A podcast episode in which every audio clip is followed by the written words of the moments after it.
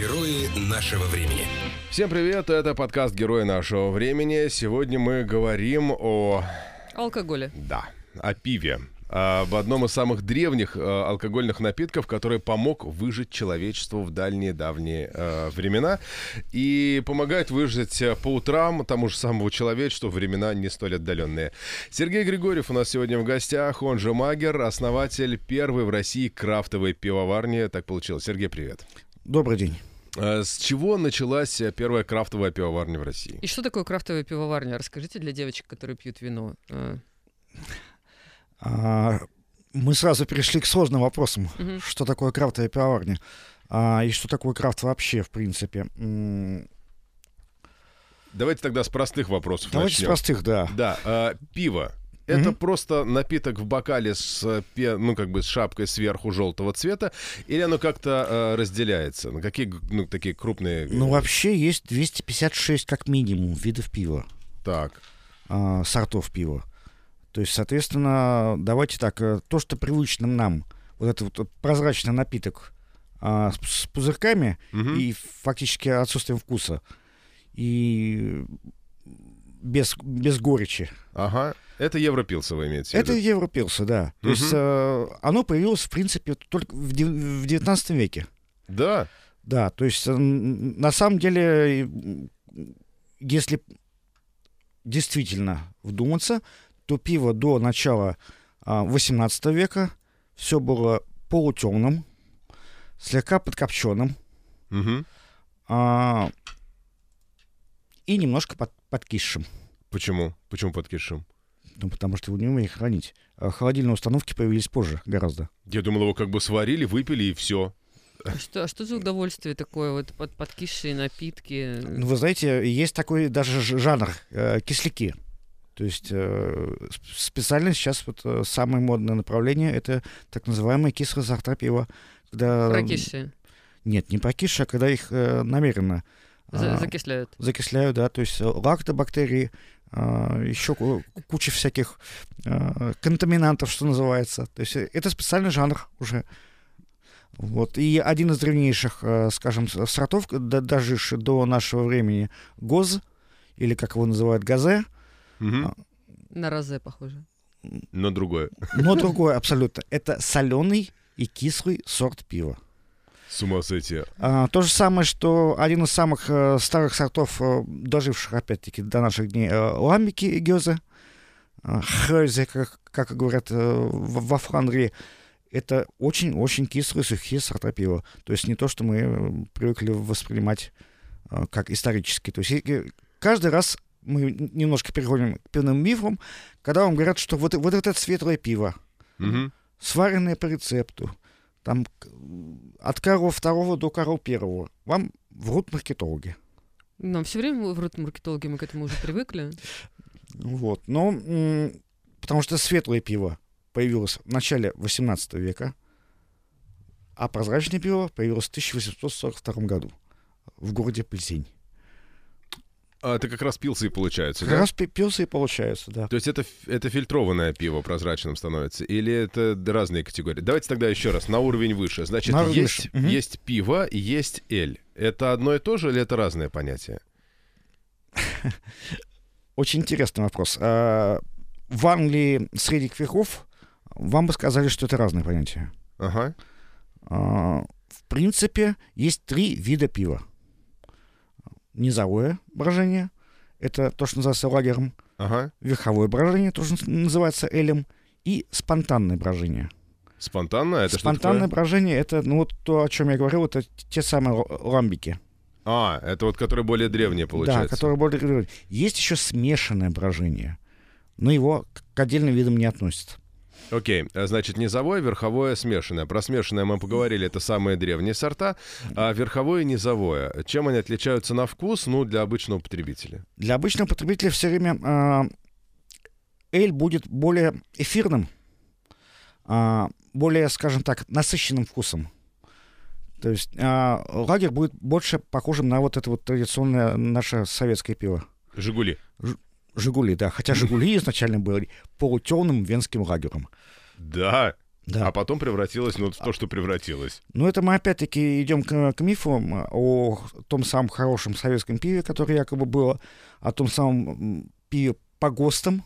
Мгм. Ну, смотрите, у нас было хорошее пиво, у нас были хорошие автомобили. Что... Все И было... все Бомбир. называлось «Жигули». все, причем. было на одном уровне хорошести. Ничего другого Да, мы нет, не вы- знали, вы- поэтому было нормально. Просто когда говорят пиво по, по ГОСТам, а, вы ГОСТ открывали, вот последний вот э, большой ГОСТ на пиво, 1978 год. Там в том же Жигулевском допускается до 20% несраженного сырья, то есть рисовые сечки, еще чего-то. Допускается сбраживание ферментами и так далее. Вот прямо так в ГОСТе написано. И когда сейчас говорят, что то самое Жигулевское по ГОСТу, ну вот давайте варите. Из э, картофельной шелухи и Да, очисток да, это так, к что тому, ли, что получается? туалетная бумага в колбасе, это мы как бы уже привыкли. А то, что в пиве э, рисовые останки и еще что-то... Нет, ну смотрите, при должном использовании риса, того Мгм. же самого, Может мор- получиться ничего. Может получиться ничего. Вообще, что такое пиво? Давайте так. Это Так. продукт брожения любых зерновых. Мгм. То есть вообще любых. Ну, то есть на гречке тоже можно что-то сделать. А на гречке будет сложно фильтровать, а так, конечно, можно. Сложно фильтрованное пиво на гречке. А как вам? Вот, в принципе, вот э, мы сейчас сотрудничаем э, с пивомастерией. Это то как раз место, где э, каждый может сварить свое пиво, и там с чем только, извините, пожалуйста, ну, как бы сказали бы, а, пюристы не извращаются. М, Мы недавно читали про какую-то северную пивоварню, ну где-то где там э, в конце нашей великой России. Они делают э, пиво с помидорами. Как это, Это уже, называется? э, Томатное что-то Томатная там. гос. Ну, или газе. А, первое это сварила пивоварня из Тулы. А, Сауленс. То есть А, это только я не знаю, что можно делать пиво с помидорами. А во всем пивном мире так принято. а, это один из жанров, э, который был изобретен в России. А, ну, а с солеными огурцами нету? Я варил. И как? Да ладно. Да, да, это был первый, э, который мы варили вместе с э, эстонской пивоварней и московской пивоварней, назывался похмелятор. Похмелятор с солеными огурцами, капустным рассолом, да? А, и- вот на- натурально я взял э, на сеном рынке, купил, э, Огурцы. нет, на- набор для рассола, а, привез его в Москву, а, там они у, у бабок у местных купили соленых огурцов, а, эстонец привез морскую соль, и вот со, со всем этим мы сварили пиво. И получилось очень даже неплохо, разошлось очень быстро. А, ну, а почему не пустили это там в широкие партии? А, Или все-таки слишком необычно? Вы знаете, слишком необычно. А- кто обычно покупает вот такое пиво? То есть, ну, это ради прикола или человек прям, ну, сначала он пробует одно, потом другое, третье, становится прям истинным ценителем и думает, что-то мне надо еще попробовать. А вы знаете, так оно и есть, и на что жалуются многие пивоварни, то что невозможно не прожить без того, что там каждый месяц не выпускать что-то новенькое. Почему? Потому что рынок каждый раз требует. То есть а, основной потребитель такого необычного пива, он каждый раз, ну вот, э, жаждет чего-то нового. Ну, он, получается, и немного покупает. Невозможно каждый день жаждать пива с огурцами. Ну, давайте уж по-честному. Ты один раз попробовал, ну и как бы ладненько, этот опыт в голове отложился. А все равно на там, постоянное употребление, если ум- уместно такое словосочетание, э, люди берут, ну, что-то классическое плюс-минус. Это кто ему сказал? Ну, это я так из своего скудного пивного опыта э, могу Ну вот и, предположить. м, степень нормальности постепенно начинает сдвигаться. А это мы заметили и по другим сферам жизни тоже. То есть, соответственно, а, ну, для меня нормальным считается, допустим, это английский биттер. А, Простой, как, как, как дверь вообще сорт. А, У меня к вам такой вопрос. Э, Когда мы изучаем вино, я как человек, который, ну, все-таки больше в ту сторону, а, у него есть специальные бокалы, да, там под каждый сорт, у него есть температура подачи, у него есть рекомендованная закуска, там дичь, сыр, орехи, там что-то еще. Есть ли такая культура у пива? Более чем. В разных бокалах? В подаете? разных бокалах абсолютно. То есть, э, мало того, вкус пива может изменяться от того, ну, субъективный вкус Мгм. пива может изменяться от того, в каком бокале он под- подан. Допустим, а, бельгийские, тропические сорта, они насыщенные. Они подаются в широких бокалах, которые называются шалис или гоблет. То есть Мгм. там ты согреваешь рукой. Мгм. Допустим, те Это же как самые... коньячный большой такой, Да, да? да, Или как мартиницы такие. да, да, да, вот а, только еще больше, вот прям Мгм. чаша. Таз, А, я бы сказал. Да. А, лагеры принято подавать холодными, более холодными, да, со- соответственно, их по-другому держат. Мгм. А, у Вайсбера, то есть у пшеничного пива, у него плотная шапка. А, Для этого бокал должен сформировать эту плотную шапку, соответственно, еще одна ф- форма бокала. Это высокое получается, да? Да, такая вот высокая и чуть-чуть загнутая кверху. То есть А что касается закусок, то есть вот к какому пиву А, мы что подбираем? это целая наука. Так, ну это понятно. Если я люблю, например, а, нефильтрованное пшеничное пиво, как вы его правильно называете? Вайсбер. Вот. Вайсбер. Вот Мгм. что к нему? Немецкое или бельгийское вы пьете? Жигулевское. Немецкая. А, ну, традиционно к немецкому Вайсбиру, допустим, хорошо блюде из светлой ди- дичи. Так, что у нас из категории светлой дичи? Наггетсы. Да, ш- что-нибудь подобное. А если бельгийские? А если бельгийские, то, как правило, сами бельгийцы все время закусывают, ну, вот просто вот нейтральным сыром. На самом деле, а, вот худшее, что можно придумать вообще для пива, это вот советский стереотип, вот это вобла. Вот я, кстати, хотела у вас спросить. Я э, худший советский стереотип с Жигулевским, только у меня не вобла, а я люблю щуку сушеную. А, вот ты Ну, в- сидишь, у тебя, значит, есть это холодный пенный напиток, а, и у тебя есть соленая рыба, и оно сочетается друг с другом. Оно убивает вкус напрочь. А, Пиво? Вкус чего? Или рыбы? Друг друга. Ну, мин- Ну, то есть, это абсолютно несочетаемые вещи. А почему вот развился А такой стереотип как, тогда? как это придумали, да? Как, как так получилось, что, в принципе, нигде в мире такой традиции нету, а в России там пиво с рыбой, это прям классно. Вот это я не могу сказать, к сожалению. Почему вот это вот... э, Ну, вообще традиционно соленые закуски Мгм. а, подавались э, в трактирах и в, в кабаках, Чтобы больше выпить. чтобы позже выпить. Поэтому и гренки все время пересоленные. Поэтому гренки пересоленные, поэтому в некоторых барах э, температура повышенная. Мгм. для того, чтобы хотелось больше попить. Вот. И традиционно соленые за- закуски подавались именно для этого. Для А, того, ну, чтобы просто больше выпили. Но Да. мне кажется, что буфетчицы в Советском Союзе не могли придумать такую гениальную схему. Так это может всё-таки быть как-то всегда родилось это- оттуда. Да, до 17 года, а потом вот те, кто в этих э, барах как бы тусовался, и у них уже была выработанная привычка, ну там Вы у знаете, пролетариата, и и- они потом и перенесли, и сделали это, ну, Я в советское время не был пролетариатом, а был студентом. а, И мы ходили в бар «Висла» Мгм. легендарный, где при входе тебе подавали набор. То есть ты не мог купить пиво без так называемого набора. То есть это был некий такой welcome pack, мгм. что называется, в который входили оливки, вот это вот нарезанная дурацкая вобла и, по-моему, соленые сушки. Вот. Мне кажется, пиво с солеными сушками это вообще такой апогей безумия. Ну, то есть вот без того, чтобы купить этот стартовый набор, ты не мог э, зайти в бар. Но вы уже в те времена, я так понимаю, что не мешали сушки с пивом. Нет. Эстетство, оно прям сразу проявляется. Ну, к сожалению, как бы брать это приходилось. То есть ты Нет, ну, вот, э, понятно. рубль заплатил, или не помню сколько, да, даже, по-моему, мен- а, меньше, или 70 копеек, ну вот что-то вот такое. И тогда ты имеешь право покупать пиво. Без набора тебе не продавали в некоторых барах. А сейчас ты приходишь, и тебе бесплатно оливки ставят. А за бесплатно как ты их можешь не поесть? Конечно. Они уже у тебя Ну, есть. с оливками, кстати, тоже я не понимаю вот сочетание пива с оливками. Ну, Некоторые сорта интересно попробовать.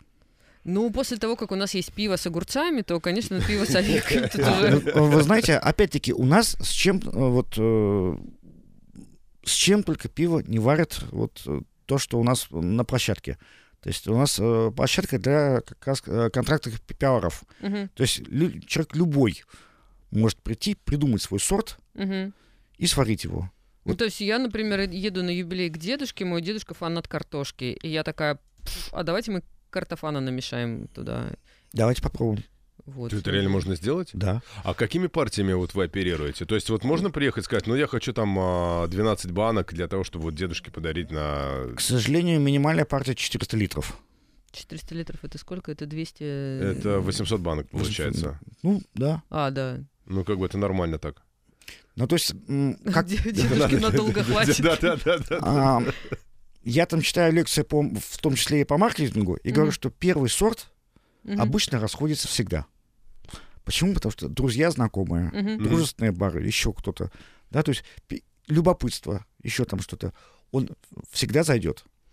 Труднее продать второй сорт. Э, Но есть же, я понимаю, что там есть возможность все попробовать, все туда домешать, создать какую-то свою авторскую партию. Но есть же, простите, здравый смысл и какая-то комбинаторика. То есть, э, когда, э, ну, есть определенная технология, в, в которой, ну, должно быть понятно, что не надо туда бросать, там, я не знаю, картошку, яблоки или что-нибудь. Яблоки. Потому Запросто. что получится окрошка просто. А, что, что самое смешное, есть одна из пивоварен, которая а, варит пиво исключительно на основе супов. Господи. Называется харчо, окрошка и так далее. Э, И это все пиво? Нет, ну в смысле там что Формально, формально, да. То есть а, основа пивная, а дальше туда добавляется вот э, суп, который по- ну, помелит в блендере. Э, Это смузи такое. Да, смузи. Нет, под- подождите. Смузи, это такое Подождите. суровое А, смузи. нет, для это лесоруба. смузи это отдельный жанр. Это отдельный жанр. э, Это в пиве тоже есть такое. Конечно. Так, а что такое пи- пивное смузи? Пивной смузи это очень мутный на- напиток. Не получился. Нет, почему наоборот получился? Почему? Потому что туда добавляют, как правило, пюре каких-нибудь экзотических фруктов. О, И плюс какой-нибудь э- экзотический хмель. То есть О, э, берут какой-нибудь хмель из Новой Зеландии, который сам по себе пахнет, как... Э, Новой Зеландии. Новой Зеландии, да, как киви. Ага. И добавляют туда пюре киви. Все это по- получается очень, скажем так, э, мутно, потому что добавляют туда овса и пшеницы. И вот это называется смузи. Это сейчас самый популярный э, жанр. Обычно зожники впереди планеты. Все, знаешь, по покупке каких-то Знаешь, экзотических Зожник историй. алкоголик просто. Вот мы нашли свою нишу, в общем, в этом мире наконец-то. А, вы знаете, до чего только не доходит, да? То есть, допустим, те же самые зожники, э, ну, хочется попробовать, да? Сейчас вот э, в большом тренде безалкогольное пиво. Ну, оно же невкусное. Почему? Ну, из тех пив, которые обычно предлагают, э, ну, вот честно, я знаю Балтику, я знаю Гессер, и э, Бат есть безалкогольный, и что-то еще, ну, что есть как бы в Ну широкой вот продаже. а- отечественные крафтовые пивоварни стали варить безалкогольное пиво. Есть целая пиво- пивоварня, которая опять-таки варится у нас, называется Zero Point, Ага. а оно варит исключительно безалкогольные сорта пива. А, а как получается, э, вот говорят, что безалкогольное пиво, оно такое более сладкое, что ли, что не хватает все-таки вот э, этой алкогольной составляющей, или это тоже решается? Это решается запросто. Больше хмель добавить, оно будет более горьким. А как получается вообще безалкогольное пиво? Куда там алкоголь-то девается? А есть несколько методов. Мгм. Во-первых, э, ну что сейчас используется в основном, это самый э, доступный метод, это э, штаммы дрожжей специальные. Мгм. А, у нас есть дрожжевая лаборатория, на которой вот разработан а, штамм дрожжей. Он сбраживает определенные сахара Мгм. До определенного уровня. Все остальное остается. М, Есть второй способ, э, это просто выпарить. Есть третий способ, но это уже для больших, э, это фильтрация. То есть, когда просто прогоняется через огромный фильтр, э, спирт осаживается, все остальное остается. То есть, ну вот, в принципе, вот специальный штамп дрожжей позволяет сбраживать пиво только до уровня 0,5. То есть до допустимого. Я один раз пил безалкогольное пиво, и оно было вкусным. Но оно было немецкое, что-то стоило дорого, оно было в бутылке. Но я п- не повторю, потому что там слово, ну, состоит из 150 букв, конечно. Согласных причем Да, всех. причем да. Вот, но оно было действительно вкусно. А вот э, то, что ты, ты перечислил, и то, что можно найти на витринах, ну, ты его пьешь, и действительно, это что-то такое, ну, странное. Это как газировка со вкусом пива. Ну, и потом ты, ты, ты... И послевкусие в виде минералки на языке. Ну, короче, странное какое-то получается создание. Нет, смотрите, если не жалеть хмеля, Мгм. допустим, то оно будет и горьким. Если добавить еще что-то, то есть у, у того же самого Zero Point, который варится у нас, Мгм. несколько вкусов. Од- безалкогольного пива. А вот то, что варится у вас, оно как-то, ну, есть возможность это купить в широкой продаже, или это надо ехать непосредственно к вам? То есть как вообще вот эта вся технология? Нет, в принципе, дальше, если вы сварили свое пиво, вы можете его и должны его забрать, Мгм. Продать. Сварил, забери. Сварил, забери, да. Ну и, соответственно, продается в специализированных барах э, через дистрибьюторов и, и так далее. Все, все же это же не, не левачество, извините, пожалуйста, какое-то. Это законным способом дальше по эгоизму, ну, через, все эти дурацкие системы, через всю эту бюрократию, все это идет либо официальным дистрибьютором, либо в официальные бары. А срок годности пива какой? Если мы наварим себе сейчас там 800 литров, э, то нам его как-то надо быстро употребить? Или есть возможность, Смотря, чтобы оно смотри, полежало? какой сорт. Ну, предположим, ну давайте уж э, базовый лагерь какой-нибудь, чтобы это был. Не, не, давайте с огурцами. Ну хорошо, лагерь с огурцами. Лагерь с огурцами будет не очень вкусно. Ну, давайте с огурцами что-нибудь другое. 180 дней примерно. То есть 180 дней. полгода. А ты за полгода э, найдешь... 800 литров? на- да нет, Так, ты-то, подожди, ты-то не сможешь, это точно. А найдешь ли ты столько друзей, которые ку- купят у тебя пиво с огурцами? Давай проверим, Это- насколько, это- насколько ты общительный, Это, это дружелюбный 4 человек. литра в день надо употреблять. Ну, это нормальная такое, получается, задача для себя. Нет, ну если поставить себе задачи, конечно, Это наверное, да, это нет можно. невыполнимых Да. задач же, Алексей. Это следующий проект. Следующий будет. проект, да, на Питер ФМ, совершенно верно.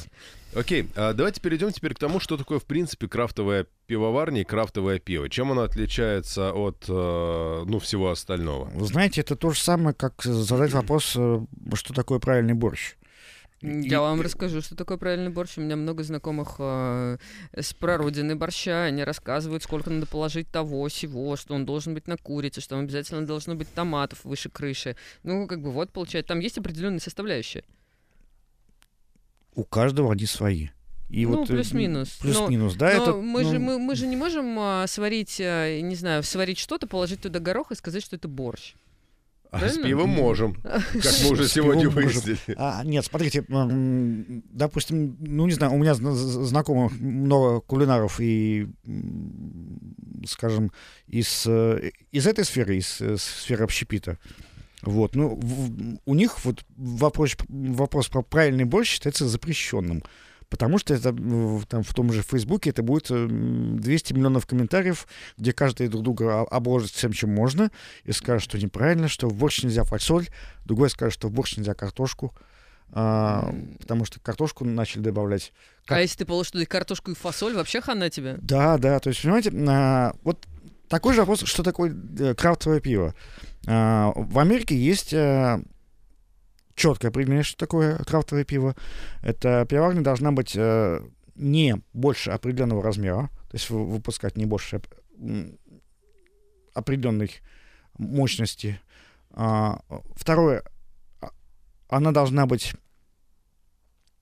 принадлежать независимым акционерам, то есть Мгм. не зависеть э, от больших корп- корпораций. И третье, вот такое вот очень размытое, должна использовать только натуральные ингредиенты. Вот. А, а не натуральные какие могут быть ингредиенты в пиве? Ну, э, ферменты те же самые для ускорения А. брожения, еще там что-то, стабилизаторы. Хотя используют. А у нас есть какие-то такие жесткие правила? Нет.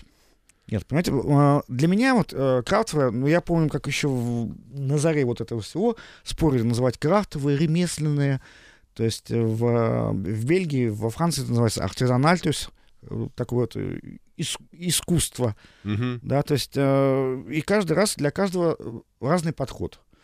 То есть формально любая, извините, у- узжопинская пивоварня а, является крафтовой. Почему? Потому что вот она стоит, вот она нем- немножко производит, и вот она все время производит э, вот это вот. Ф- По формальным признакам, да. С точки зрения крафтового, скажем, гика, ну, человек повернутый на пиво, это, это не, не крафтовая пивоварня. Да, то есть э, спорить можно бесконечно. То есть, наверное, это э, для меня это то, зачем стоит личность. То есть, грубо говоря, если я лично знаю, кто Мгм. это варит. Мгм. То есть это вот нечто авторское. Наверное, можно так вот сказать. Это авторское пиво. А у вас, э, ну вот развита вот эта коммуникация между людьми, которые стоят во главе таких вот пивоварен? Вы общаетесь между собой как-то Есть, там? э, Вася варит хорошо, Петя варит плохо, у Пети не бери. Нет, ну, как правило, друг друга не ругают. Нет, конечно, ругают. А, Ну, а, Есть э, профессиональный чатик, естественно, в, те- в Телеграме. Владельцев крафтовых пивоваров и крафтовых баров. Туда, же входят э, дистрибьюторы, а, которые привозят интересные сор- сорта пива со всего мира. Вот. Есть профессиональный чатик, где, естественно, как бы а, обсуждают все, что угодно. Пиво иногда в том числе.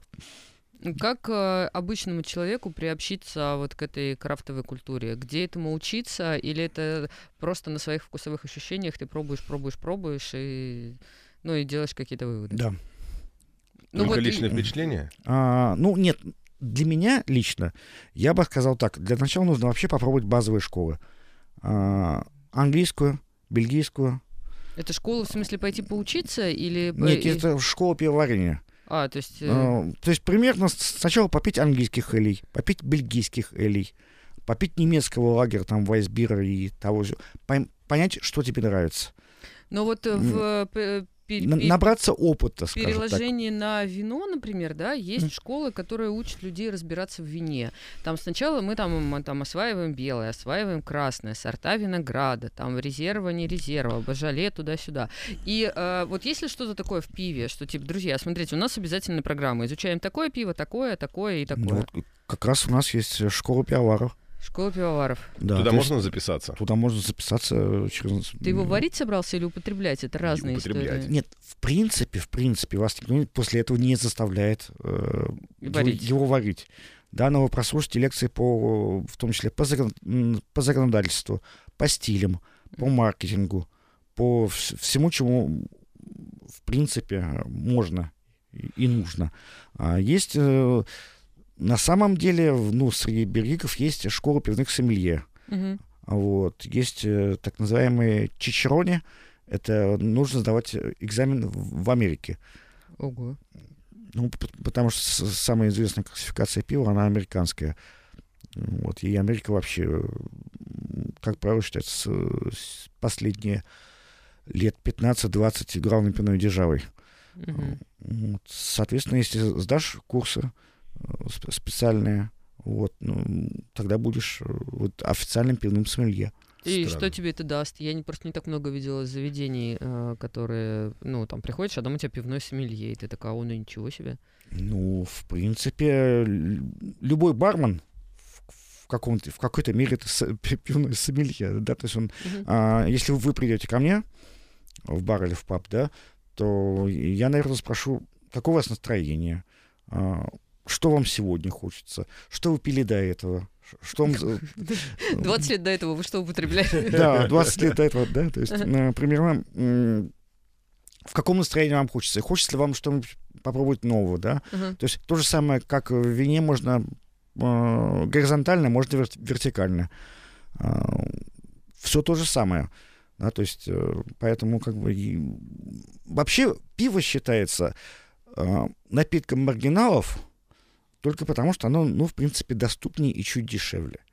Хотя... Ну, тут, что касается таких э, хитро сочиненных сортов, я бы, может быть, даже и не сказала. Нет, вы знаете, есть э, сорта, которые, э, допустим, в той же Америке, как только они объявляют о продаже, угу. через 20 минут заканчивается все, и на eBay выставляется все это там по 500 долларов за бутылку, условно говоря. Угу. Вот, то есть, и, опять-таки, о сроке хранения — есть голландский пивовар Мэна Оливер, который на бутылке пишет, вы просили срок. Угу. Ну ладно, 25 лет. Есть э, сорта специальные для винтажа. Угу.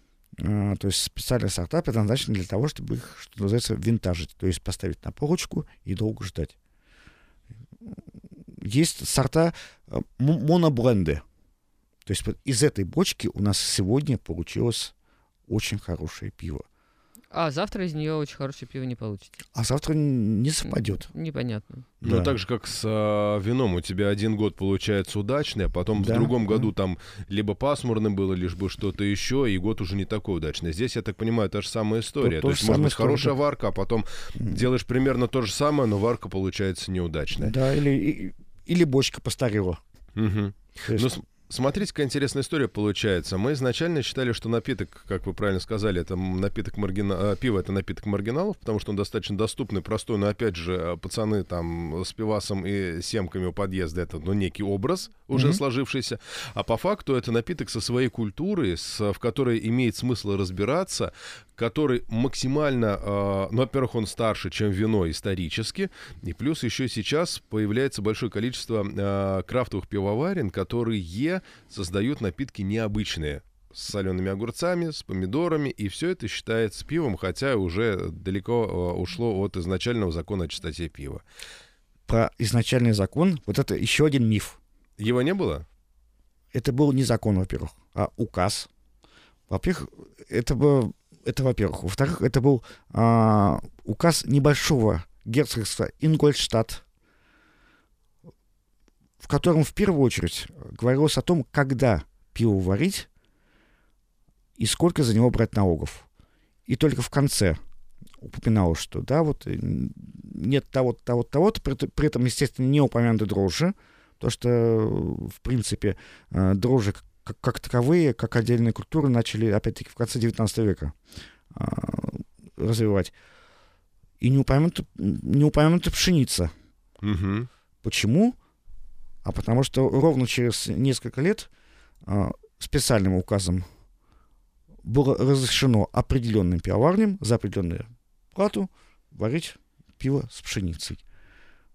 Так что вот вот и говорите, вот Райханс вот э, пережил все это, но вот, э, допустим, он сейчас формально действует в Германии, но действует только для а, пива низового брожения, то есть только для лагеров. Короче говоря, целая культура со своей историей, со своими мифами, которую имеет смысл э, грамотно и осторожно изучать. А, герой нашего времени Сергей Григорьев, магер, основатель первой в России крафтовой пивоварни у нас сегодня в гостях был. Спасибо большое. Спасибо. Герои нашего времени.